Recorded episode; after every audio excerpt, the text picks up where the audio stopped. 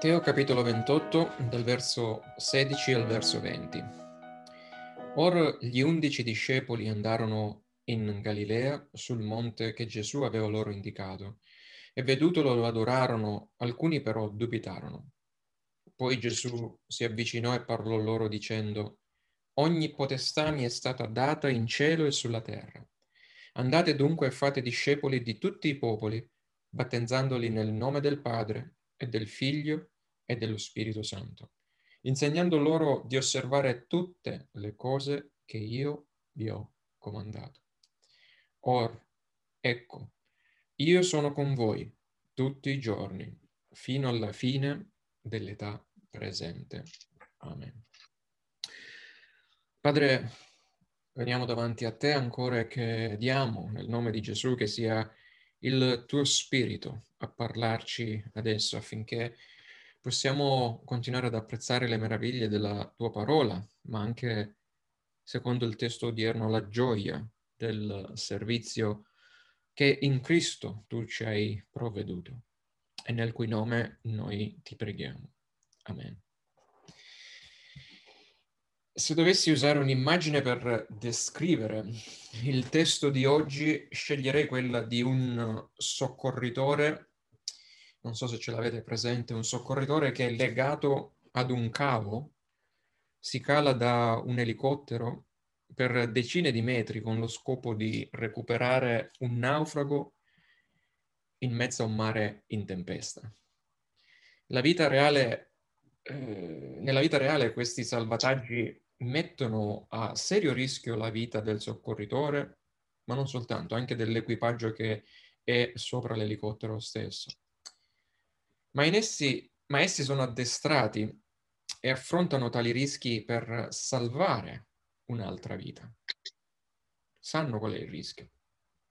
Allo stesso modo noi credenti siamo addestrati nel corso degli anni e chiamati a vivere la nostra vita terrena come appesi costantemente ad un filo. Il nostro capitano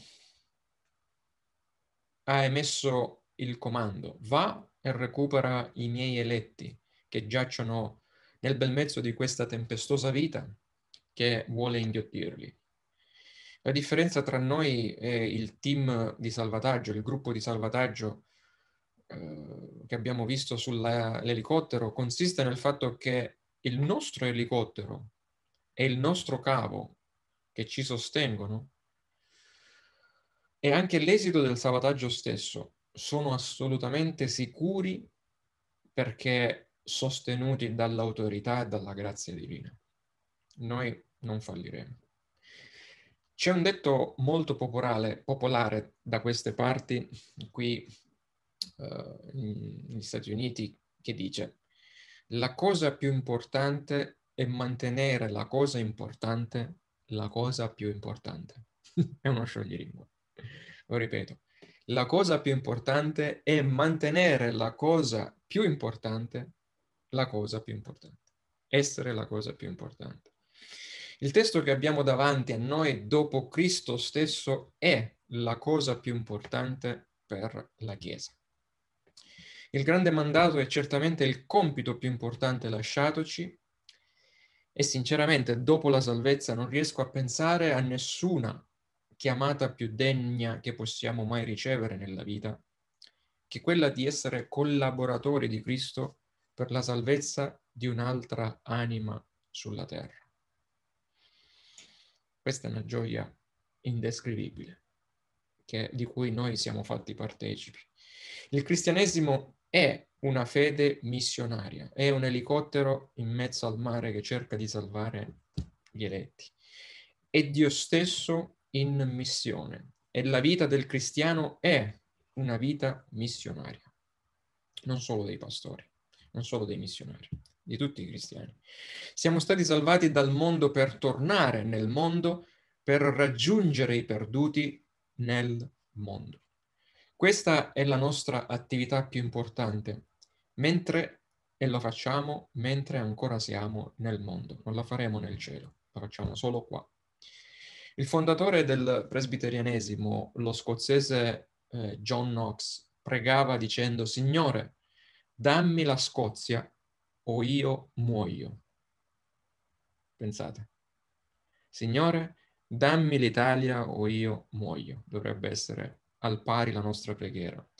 Charles Spurgeon, il principe dei predicatori, invece diceva, Dio, dammi le anime, o altrimenti prenditi la mia anima. Dobbiamo tutti avere un peso per raggiungere i perduti con il Vangelo di Gesù Cristo. La Chiesa è l'estensione visibile del braccio salvatore di Cristo stesso. E il grande mandato deve essere obbedito sino alla fine dell'età presente, dice Gesù, e non è un compito dato solo agli undici che erano con lui in quel momento, ma è stato lasciato a tutti i credenti di ogni epoca non al caso dice sia fatto fino alla fine dell'epoca presente. Il Nuovo Testamento indica che ci sono almeno dieci apparizioni di Cristo dopo la risurrezione ed il Signore è apparso solo e soltanto ai credenti. In cinque di tali apparizioni egli ordina ai suoi di andare sino ai confini della terra per completare ciò che lui ha inaugurato, ossia chiamare gli eletti al ravvedimento per completare la liberazione dalla cattività del peccato. L'abbracciare questo incarico oggi cosa significa per noi? Per noi significa trovare il nostro specifico posto nell'adempimento del suo mandato missionario. Cioè ognuno di noi, per obbedire a questo comando, deve trovare qual è il proprio posto all'interno di questo mandato missionario. Dunque ogni salvato è richiesto di fare discepoli, questo non c'è dubbio. Ma fratello Luigi, fratello Davide e sorelle tutte, quanto arduo è questo compito? Noi testimoniamo in un mondo e ad un mondo ostile, certo, ma non dobbiamo scoraggiarci per questo, perché noi sappiamo che il Signore è con noi ed è Lui che benedice i nostri sforzi per onorare la sua autorità, la sua parola data e per prendersi tutta la gloria, ovviamente. Guardando a queste pesanti parole del Signore che abbiamo appena letto, desidero approfondire con voi tre aspetti del grande mandato, che spero vi siano di forte incoraggiamento e non di scoraggiamento. Il primo aspetto è la suprema autorità ricevuta, e la vediamo al verso 18, cioè l'autorità che Cristo ha ricevuto dal Padre. Poi vediamo il supremo incarico affidatoci, dal verso 19 e 20, la prima parte del verso 20, cioè il grande mandato affidatoci da Cristo. Poi in ultimo vedremo la suprema certezza assicurataci, verso 20, seconda parte del verso 20 cioè la certezza che noi, nonostante quel che siamo, possiamo adempiere il grande mandato. Perché tanti missionari lasciano i loro lavori sicuri, secolari, eh, per la missione, mettendo le loro famiglie nell'incertezza a volte più totale? Da uno di quei missionari posso dirvi qual è la mia versione.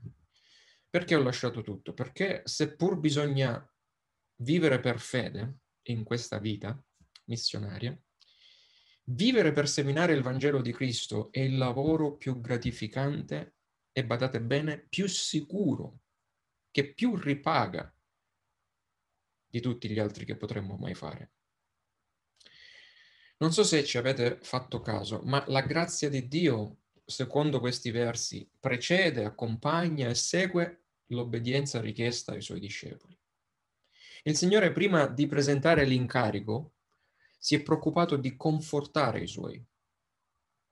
Non siamo lasciati a noi stessi nell'evangelizzare il mondo, anzi, le parole del Signore sono di grande conforto perché non ci lasciano disperare mentre guardiamo a noi stessi, alla nostra pochezza, alla nostra inadeguatezza di andare ma ci invitano a considerare la solida base, cioè la sua autorità e la sua grazia infallibili, su cui il nostro mandato di discepolatori, di fare discepoli, è fondato.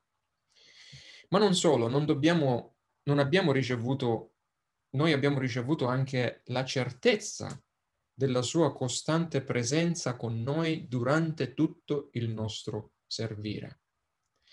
La missione, poiché è circondata dalla grazia sostenitrice di Cristo, non è impossibile. Questa missione di fare discepoli non è impossibile in Salento, ma è un incarico certamente emozionante. Dobbiamo viverlo così, con emozione e con esaltazione per ognuno di noi. Quindi iniziamo dal verso 18 col vedere la suprema autorità ricevuta da Cristo. Gesù appare ai suoi in Galilea, laddove tutto è cominciato, se vi ricordate. E a differenza di tre anni prima, ora i discepoli hanno di fronte il loro rabbi risorto, glorificato, il loro maestro glorificato. E mentre sono lì che lo adorano, e alcuni di loro sono ancora avvolti dai dubbi, frastornati al riguardo di tutto quel che nei giorni intorno alla crocifissione sta succedendo, Gesù fa loro questa drammatica affermazione. Ogni autorità mi è stata data in cielo e sulla terra. Sì, il Cristo risorto dai morti possiede una sovranità che è assoluta. Lo sappiamo poss- lui possiede e dispone, agisce su tutto da una posizione di assoluto comando, lo abbiamo visto, lui è alla destra del Padre e regna come re sovrano su tutto. Matteo si è preoccupato di terminare il suo Vangelo così come lo ha cominciato, rammentando ai suoi fratelli giudei che Gesù è il figlio di Davide, che loro aspettavano, è il re dei re, ed è il compimento di tutte le profezie messianiche dell'Antico Testamento. Ed egli è quel figlio d'uomo che veniva sulle nuvole nella visione di Daniele, al capitolo 7, verso 14, al quale, dice Daniele, gli furono dati dominio, gloria e regno perché le genti di ogni popolo, nazione, lingua lo servissero. Il suo dominio è un dominio eterno che non passerà e il suo regno è un regno che non sarà distrutto. Abbiamo letto più o meno le stesse parole in Isaia, capitolo 9. Le ritroviamo in Daniele e le ritroviamo dette da Gesù stesso in Matteo 28. Dunque la base fondamentale di ogni impresa cristiana è l'autorità universale di Cristo. È la base su cui tu cammini e siedi. Soltanto perché tutta l'autorità sulla terra gli appartiene. Noi per quello osiamo proclamare il Vangelo in ogni nazione, anche nel Salento. E soltanto perché tutta l'autorità in cielo gli appartiene, che noi possiamo aver successo qui sulla terra, anche nel Salento. Quindi non ci dobbiamo scoraggiare. La sua autorità è tanto sulla natura quanto sulle nazioni, sui popoli che li abitano. Li abitano. La sua autorità domina sulle malattie, domina sui demoni, sul peccato, sulla morte e sopra le nostre vite tutte. Tutte le potenze spirituali, filosofiche, religiose, nei cieli tanto quanto tutte le potenze fisiche, sociali, politiche, economiche sulla terra sono state svestite, spogliate, denudate e assoggettate all'autorità di Cristo quando egli è stato intronizzato sul suo trono. Come dice Paolo, egli è al di sopra di ogni principato, autorità, potenza, signoria e ogni altro nome che si nomina, non solo in questo mondo, ma anche in quello futuro. Ogni cosa gli è stata posta sotto i suoi piedi. Efesini 1, 21-22. Ma poi aggiunge anche affinché ogni ginocchio nei cieli, sulla terra e sotto la terra, come abbiamo letto in Filippesi 2, cioè anche i morti sotto la terra, e ogni lingua confessi che Gesù Cristo è il Signore alla gloria di Dio Padre. Come scrive Matteo 20, al capitolo 27, qualche verso prima, il tanto deriso uomo a cui, va a cui veniva gridato, salva te stesso se sei il figlio di Dio. scendi giù dalla croce. Lo stesso Gesù, l'uomo crocifisso, adesso dichiara il suo dominio universale sopra i cieli e sulla terra. Non è incredibile? Non è confortante sapere tutto questo? L'autorità di Cristo è dunque la base che sostiene la tua e la mia missione, ovunque siamo chiamati. È il carburante della nostra missione, che ci costringe di andare come suoi emissari per parlare a nome, a suo nome e con grande confidenza. Per noi il non andare e fare discepoli, battezzare e insegnare significherebbe mostrare un totale disprezzo all'autorità suprema del Signore nostro Gesù Cristo che ci manda. Ora, mentre sei intento a fare il tuo lavoro missionario, proprio nell'area in cui ti trovi, e devi far fronte ai tuoi tanti ostacoli, alle difficoltà, alle resistenze altrui, alle ingiurie, alle persecuzioni che ricevi. È proprio allora che dovresti rammentare il verso 18. Lui ha autorità suprema. È la sua autorità suprema che determina il successo dei tuoi sforzi. Essa è più grande di ogni opposizione o difficoltà che potrai mai affrontare nel predicare il suo nome. Cristo usa la sua autorità per aprirti porte che nessuno può chiudere. E se rimangono chiuse, vuol dire che devono restare chiuse. Vai più avanti.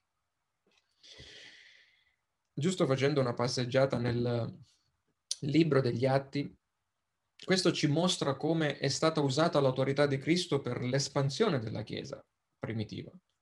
Egli ha ricevuto l'autorità di inviare il potere del suo Spirito Santo sui salvati e chiamare irresistibilmente a sé le persone fuori dal mondo. Queste sono tutte dottrine che noi già conosciamo, la chiamata irresistibile. Guarda come ha piegato a sé Saulo in un batter d'occhio, l'Apostolo Paolo è stato piegato in un batter d'occhio, oppure ha aperto il cuore di Lidia sovranamente, o come ha anche spalancato le porte del carcere di Filippi ed ha usato la persecuzione nella Giudea per disperdere i credenti e farli arrivare proprio dove dovevano andare, a predicare il Vangelo nelle nazioni da lui e ai popoli da lui designati. Pensate quanto è sovrano ed autorevole il Signore.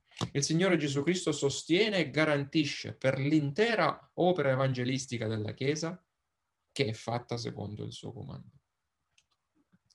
Analizziamo bene, prima di andare al secondo punto, le nostre vite.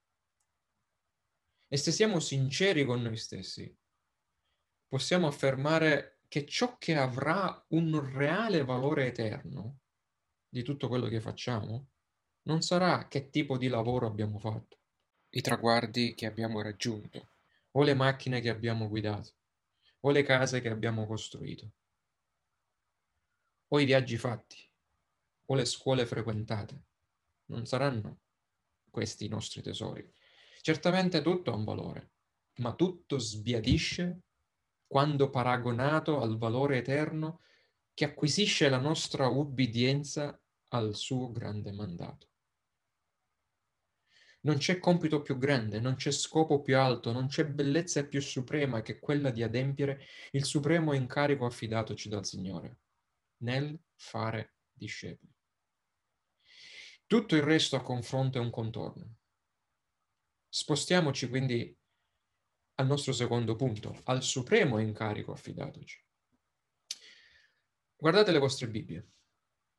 Nel verso 19 ci sono tre verbi ma il verbo principale che ha forza imperativa non è andate, non è battezzate e non è nemmeno insegnata nel verso 20, ma è fate discepoli. Quello è il comando principale, fate discepoli.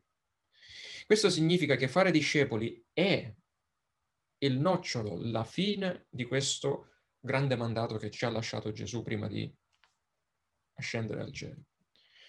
Nota come inizia il verso 19. Andate dunque.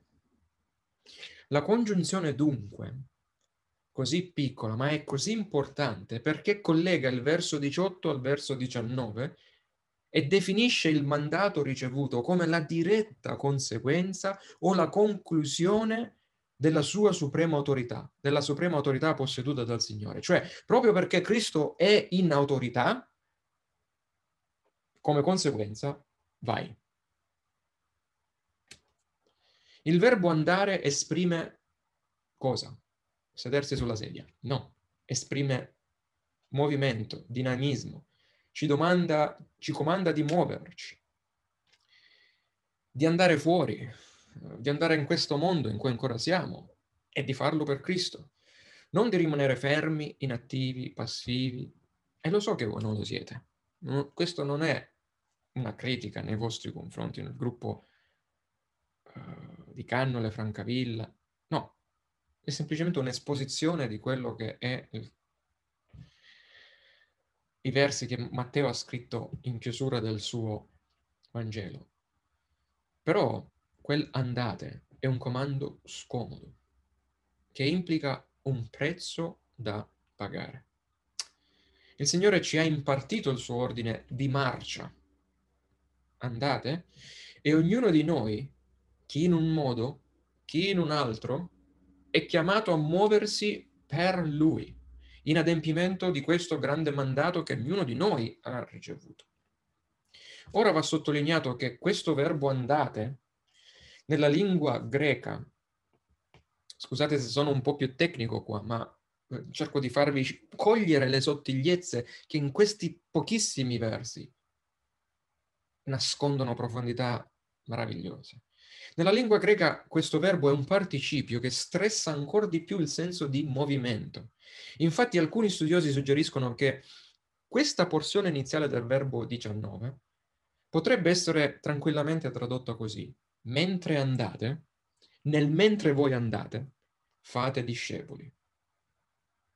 Cioè, mentre come credente e pellegrino vivi questa vita terrena, raggiungi i perduti per Cristo e fallo in qualunque condizione egli ti abbia chiamato e assegnato.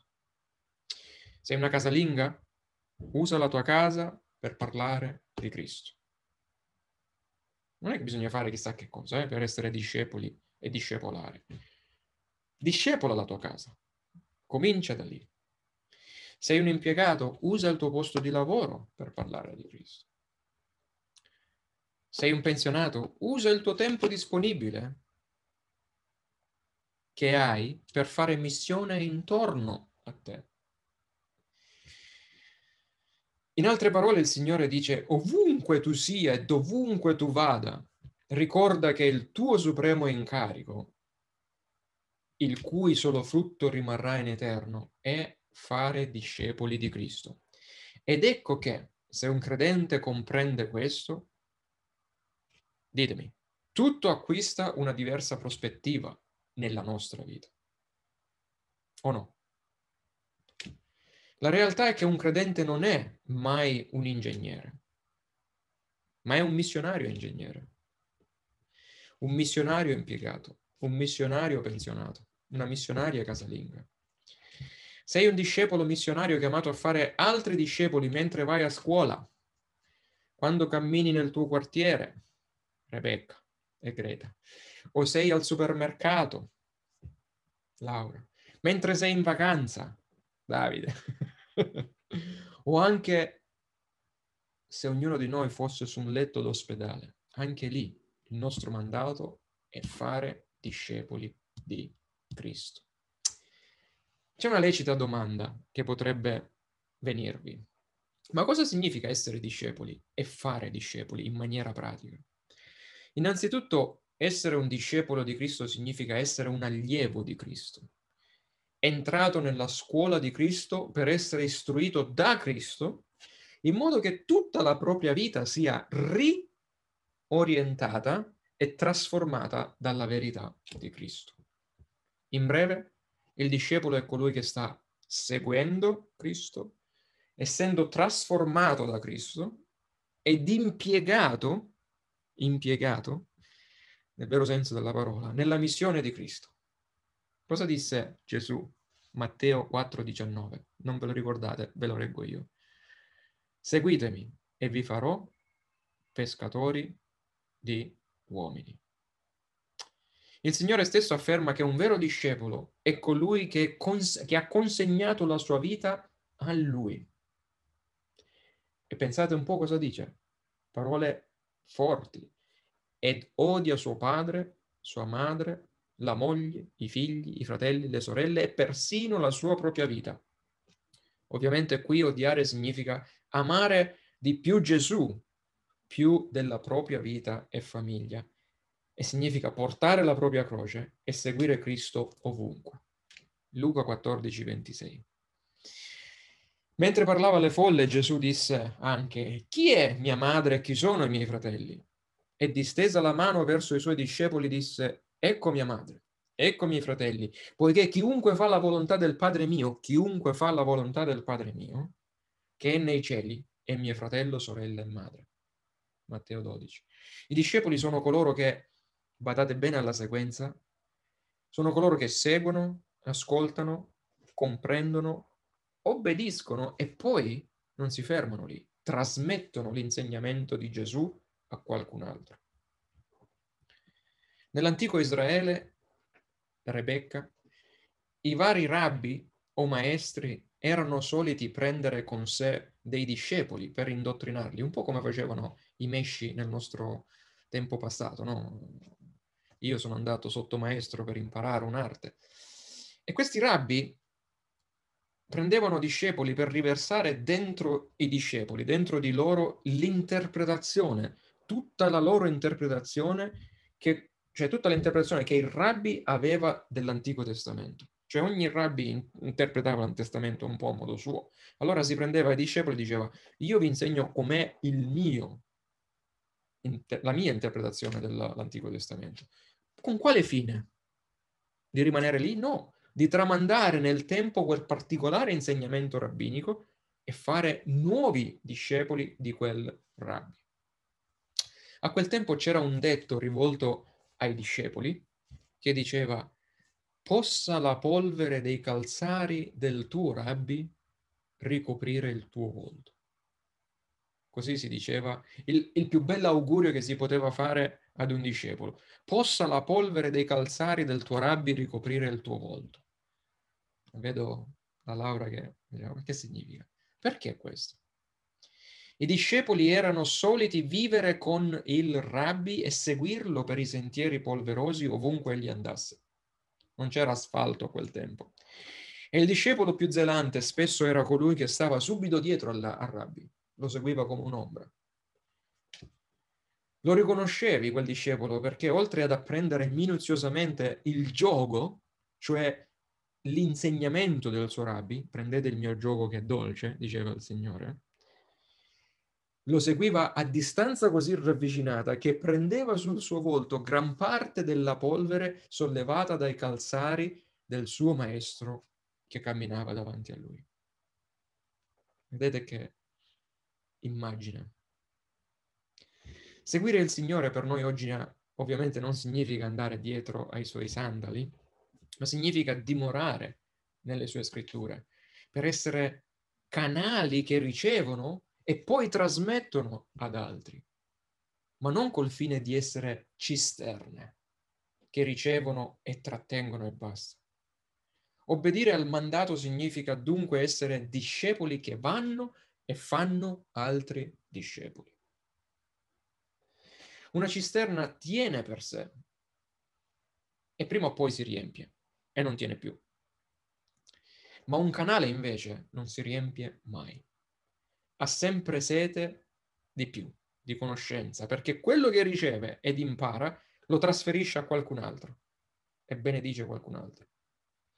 Un discepolo è un canale che fa due cose sostanzialmente. Uno va fuori nel mondo, parla di Cristo, spende intenzionalmente del tempo con i non credenti e se possibile li porta in chiesa essendo confidente che prima o poi, pen- riflettete su questo, essendo confidente che prima o poi Non lui, ma il Signore che ha tutta l'autorità creerà in alcuni di questi evangelizzati la decisione di essere battezzati nel nome del Dio Trino.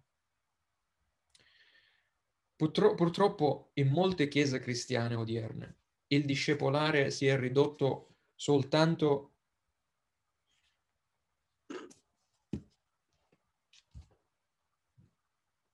nel sedersi su una sedia e ascoltare i culti domenicali. Questo è quello che gran parte di noi credenti fa. Ma un discepolo che sta ubbidendo al mandato di Cristo non scarica i neofiti, cioè i neoconvertiti, in chiesa e basta. Non li abbandona al culto, allo studio settimanale. Questo non è ubbidire al mandato di Cristo ricevuto, ricevuto da Cristo. Vedete, fare discepoli spesso richiede tempo, risorse, molto tempo, molte risorse e tanta, tanta dedizione. Non è come riscaldare una minestra nel microonde, ma è come farla la minestra? O meglio, è più simile al concepire, partorire e crescere un bimbo finché egli sia indipendente. Non so se si rende l'idea di cosa significa fare un discepolo. Tutti e quattro i verbi usati dal Signore nei versi 19 e 20, andare, fare discepoli, battezzare, insegnare, sono verbi lenti che richiedono tempo. Il Signore prese con sé i dodici e tra essi c'era anche Giuda e visse con loro e riversò se stesso in loro per circa tre anni non solo per insegnare loro teologia, ma per fare di loro uomini fatti. Per cui un discepolo obbediente che fa altri discepoli è anche non solo uno che va fuori e evangelizza, ma è colui che si preoccupa di entrare in relazioni interso- in- intenzionali con le persone, dedicando loro un certo periodo di tempo della loro vita per aiutarli a crescere in Cristo, per trasmettere loro tutto l'insegnamento che loro stessi hanno ricevuto. Verso 20. Ma ovvio, vi voglio tranquillizzare su questo. Noi non possiamo dare ciò che non abbiamo ricevuto. Cioè, il nostro intento è avete ricevuto 5, date 5, avete ricevuto 1, date 1, avete ricevuto 10, date 10. Quello è quello che ci chiede il Signore. Affinché tali nuovi convertiti vengano trasformati da Cristo, per poi una volta cresciuti anche loro, possano abbracciare la missione di Cristo e diventare essi stessi discepoli che fanno altri discepoli di Cristo. Ora va precisato che noi di nostro non possiamo salvare nessuno, non possiamo portare nessuno a una conoscenza salvifica di Cristo. Solo Cristo, attraverso il suo Spirito, può portare le persone a sé. Riposate dormite, riposate, state sereni sul fatto che la vostra responsabilità è di portare solamente la parola di Dio alle persone, non di costringerle a venire in chiesa. Romani 10:14 come dunque invocheranno colui nel quale non hanno creduto e come crederanno in colui nel quale non hanno udito parlare e come udiranno se non c'è chi predichi? Predicate, questa è la cosa che dovete fare, basta. E dopo aver predicato loro il Vangelo, se tra loro ci sono degli eletti, state ben sicuri che il vostro sforzo non sarà stato vano. Infatti lo Spirito Santo renderà la vostra predicazione efficace ed essa sarà come una spada a doppio taglio, che da una parte libererà gli eletti a nuova vita e dall'altra condannerà i reprobi per l'eternità. Quindi qualsiasi cosa farete, cioè quando predicherete la sua parola non tornerà mai indietro a vuoto, andrà sempre ad essere efficace. A noi spetta aprire la bocca allo Spirito di Dio, il riempirla e il portare i frutti alla gloria di Dio. Stai appeso a, quella, a quel cavo, recupera e non pensare a nient'altro. Il Signore poi tirerà al sicuro i suoi e anche te.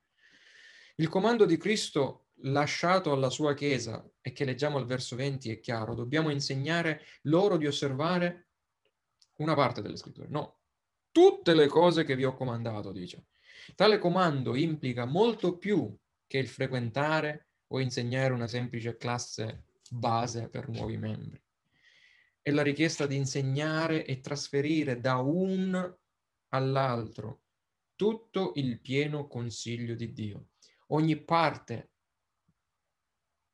che c'è scritta dalla Genesi all'Apocalisse, affinché ognuno diventi obbediente verso tale verità, cioè sia capace di osservare e mettere in pratica gli insegnamenti di Cristo. No, non è semplice ciò che ci è richiesto in questi versi. Lo condivido con voi. Ma ricordiamoci, questo comando non riposa sulle nostre spalle, ma riposa sull'autorità di Cristo non sulla nostra.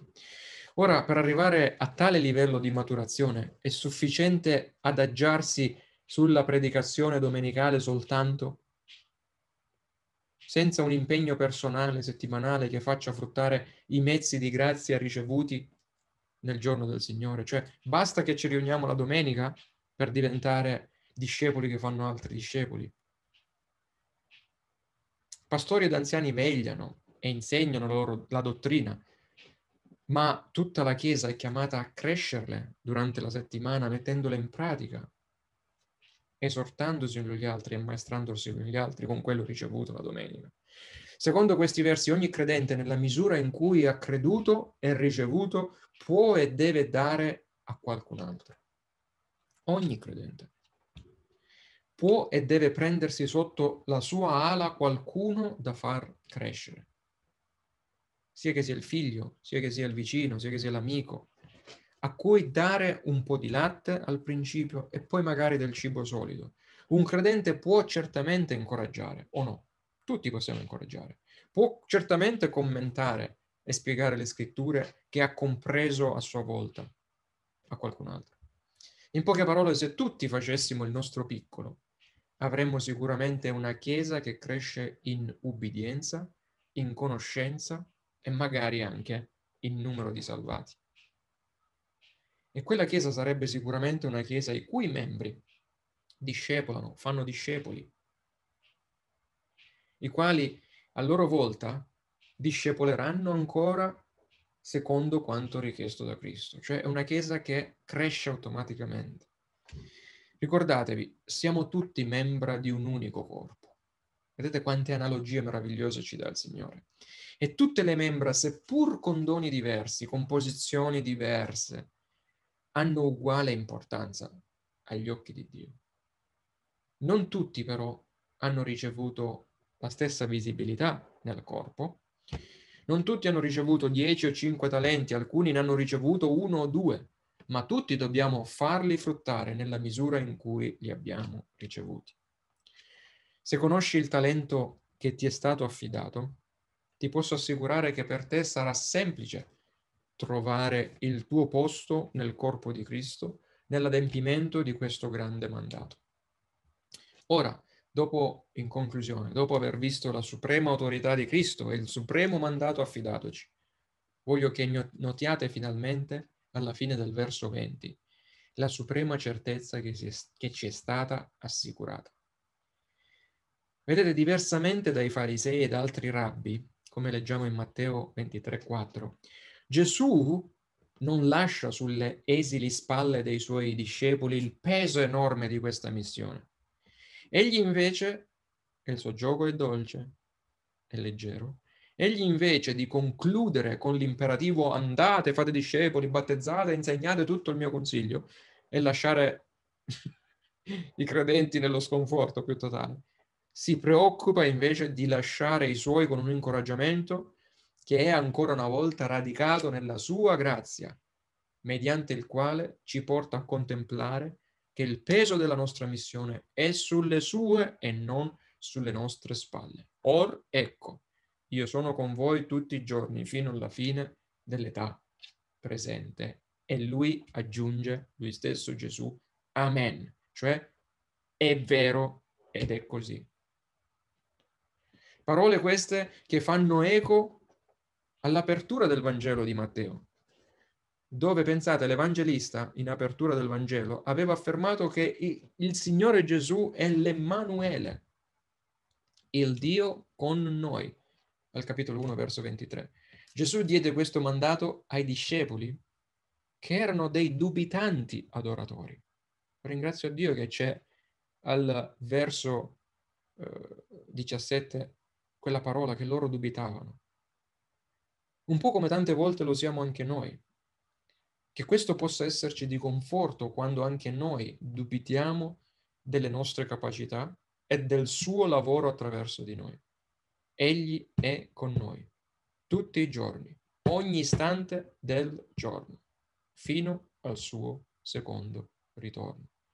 Riusciremo a fare discepoli nel Salento?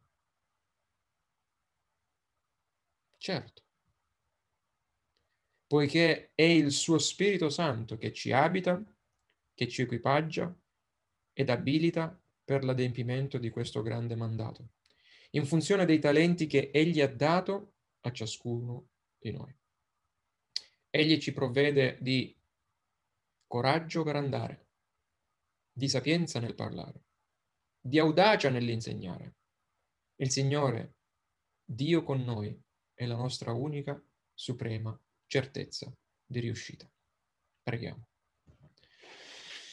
Padre, quale meraviglioso incarico ci è stato affidato, quale privilegio, quale grande responsabilità ci hai dato e noi ti ringraziamo che possiamo lavorare per te per raggiungere questo mondo con il Vangelo, di tuo figlio Gesù Cristo. Dacci grazia di vedere l'urgenza del fare discepoli laddove ci hai posti e di essere fedeli nell'adempiere questo grande mandato. Ma soprattutto, caro Padre, dacci grazia di contemplare la tua autorità, non la nostra pochezza, la tua potenza, non la nostra bassezza, la tua grazia, che sostengono tutto per beneficiare della suprema certezza che tu sei e sarai con noi sino alla fin- fine dell'età presente. Padre, nel nome glorioso di Gesù, noi ti preghiamo. Amen.